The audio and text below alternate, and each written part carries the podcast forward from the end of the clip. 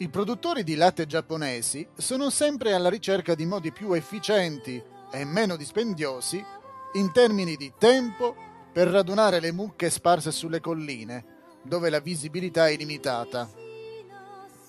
Ecco perché hanno condotto un esperimento per vedere se le mucche potevano essere pasciute dalla musica.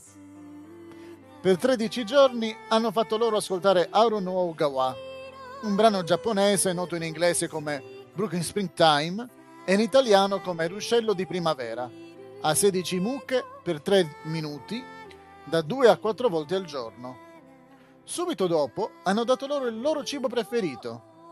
Dopo una pausa invernale durante la quale le mucche hanno partorito, 10 delle mucche addestrate sono andate a pascolare con i loro 9 vitelli.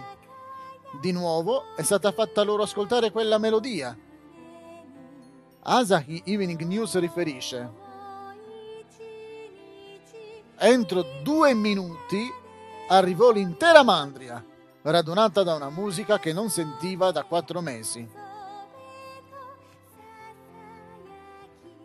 Grazie a Shoko Haida che ci sta facendo ascoltare Haru no Ogawa.